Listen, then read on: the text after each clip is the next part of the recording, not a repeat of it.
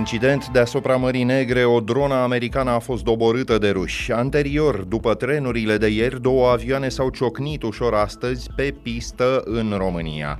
Legea securității cibernetice tocmai ce-a dat noi puteri serviciilor secrete, iar cei care reclamă ilegalități în instituțiile sau în companiile de stat au teoretic o umbră de ajutor legal.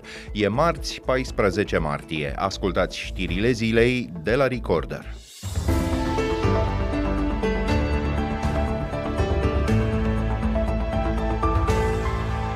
Aviația rusă a doborât astăzi o dronă americană deasupra Mării Negre. Forțele aeriene americane anunță că două avioane Suhoi 27 au făcut o interceptare, citez, nesigură și neprofesionistă a dronei. Nu s-a tras asupra ei, ci unul dintre avioane i-a lovit elicea cu aripa. Incidentul a avut loc în această dimineață la ora 8 în spațiul aerian internațional, așa afirmă comandamentul forțelor aeriene americane din Europa. Potrivit acest acestuia, cele întâmplate urmează un tipar de acțiuni periculoase ale piloților ruși în timp ce interacționează cu avioanele americane și aliate, inclusiv deasupra Mării Negre. Aceste acțiuni agresive, adaugă comandamentul, ar putea duce la calcule greșite și la o escaladare neintenționată.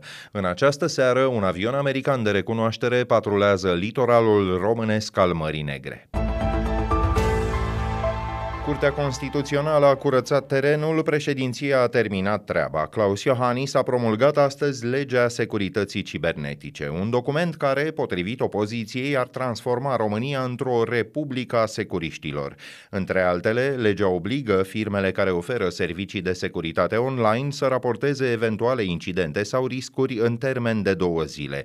Companiile de telecomunicații nu sunt vizate de lege decât dacă furnizează astfel de servicii. Domeniul Domeniul securității naționale însă se extinde și asupra dezinformării și propagandei. Inclusiv entitățile non-statale pot să fie cercetate, ceea ce, în lipsa unui control judecătoresc sau parlamentar autentic, lasă la dispoziția agenților secreți chestiuni precum respectarea drepturilor omului. Așa spune Bogdan Manolea, director executiv al Asociației pentru Tehnologie și Internet atâta vreme cât uh, serviciile care se vor ocupa de aplicarea legii privind securitatea națională vor interpreta că acea campanie de propagandă sau dezinformare este de natura a afecta ordinea constituțională, poate să intre orice.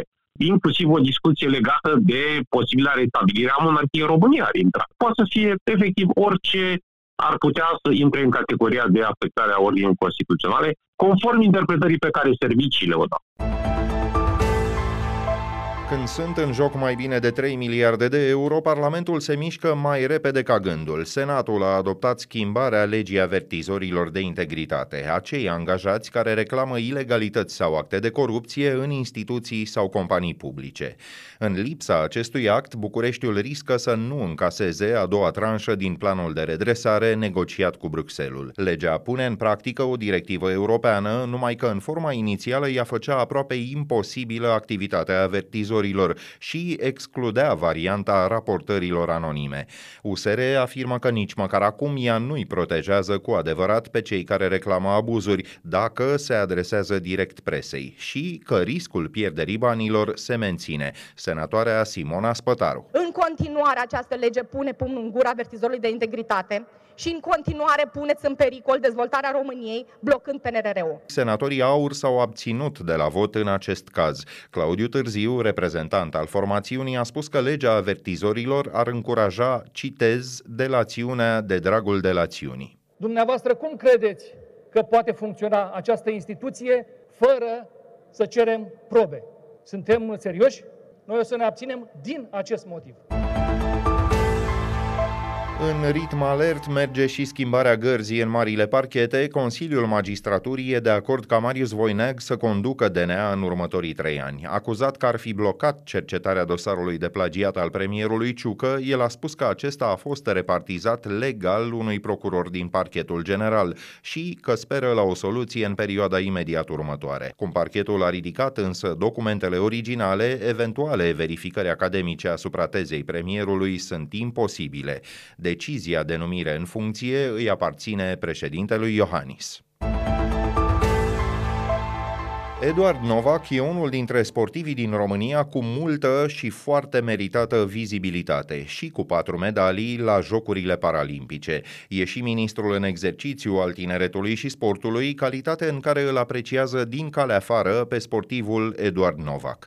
Sindicatul Național Sport și Tineret îl acuză că încasează în continuare renta viageră destinată sportivilor retrași, deși a făcut public faptul că a revenit în sportul de performanță. Suma în cauză cauză aproape 17.000 de lei pe lună. Săptămâna trecută, aceeași organizație a dezvăluit că Eduard Novak și-a premiat tatăl cu echivalentul la peste 100.000 de euro pentru participarea la o competiție la care acesta nici măcar nu ajunsese, Jocurile Paralimpice de la Tokyo, disputate în 2021.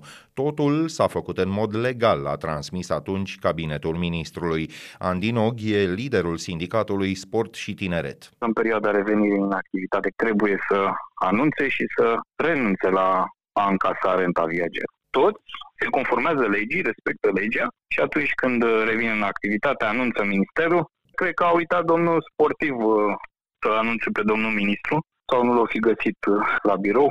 Absentează frecvent, uh, ne reclamă mulți dintre membrii noștri, din colegii din țară, însă de fapt și postează că este în cantonamente. De curând a fost în Bulgaria timp de o săptămână am fost la pregătire acolo. Și atunci, în aceste amândouă cazuri, domnule Nog, cine are putere să intervină sau să pună niște întrebări, cu excepția Parlamentului, tocmai ce am aflat că domnul Novak va fi chemat la ora ministrului în legislativ? Acolo îl cheamă, și îl întreabă, el răspunde și asta e tot. Părerea noastră este că ar trebui făcut un control din partea Curții de Conturi care să verifice punctual și pe lege documentele și nu înțelegem de ce comisiile se fac că verifică.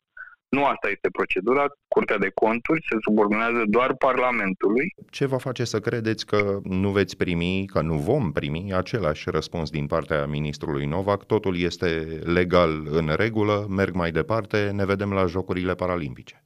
Probabil că așa va fi dar uh, suntem hotărâți să ne oprim, mergem mai departe, avem și alte dezvăluiri. Ne-am adresat ANI, am luat-o etapizat cum am gândit-o și noi, ne-am adresat uh, Corpului de Control al Premierului. Pasul următor este să, să ne adresăm pachet.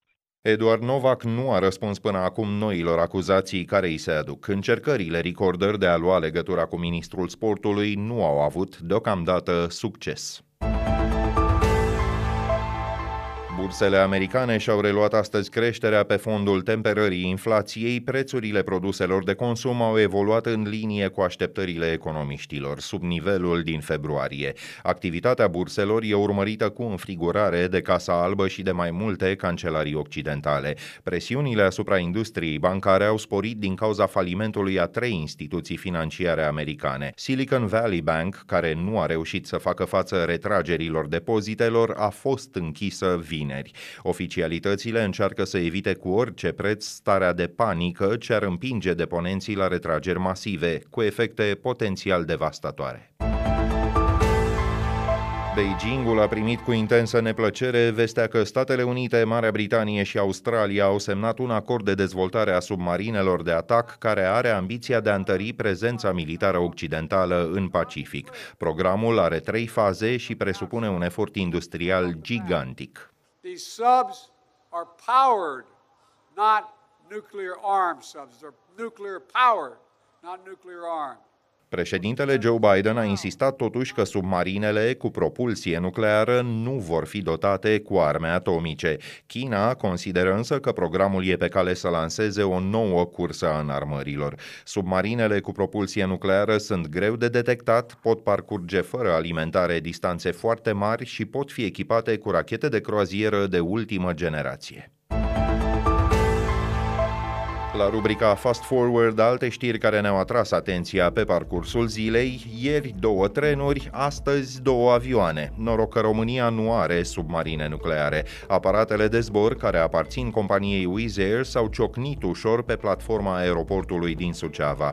Nimeni nu a fost rănit, însă a trebuit ca ambele curse să fie anulate, iar pasagerii au fost debarcați. Unul dintre avioane era în mișcare, se pregătea să decoleze spre Dortmund cu peste 170 zeci de pasageri la bord. Ion Măriuță, directorul aeroportului la Digi24. O atingere ușoară, o coliziune ușoară între două aeronave, una parcată staționată pe platforma aeroportului, iar cealaltă în rulaj ușor cu viraj la dreapta. Nu cunosc motivele, probabil colegii noștri nu au uh, estimat bine, nu au evaluat bine distanța dintre cele două. Uh... Cât despre accidentul feroviar din Telorman, ancheta Agenției de Investigare Feroviară ar putea să dureze chiar și un an, așa estimează conducerea agenției. Mecanicul unui tren de pasageri care s-a lovit de unul de marfă a fost suspendat. Patru persoane au avut nevoie de îngrijiri medicale, iar mai multe mașini transportate cu garnitura de marfă au fost avariate.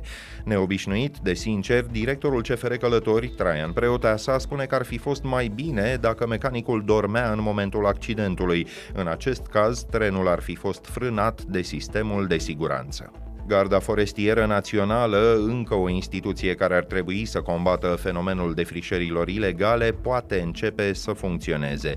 Deputații au aprobat o ordonanță de guvern în acest sens.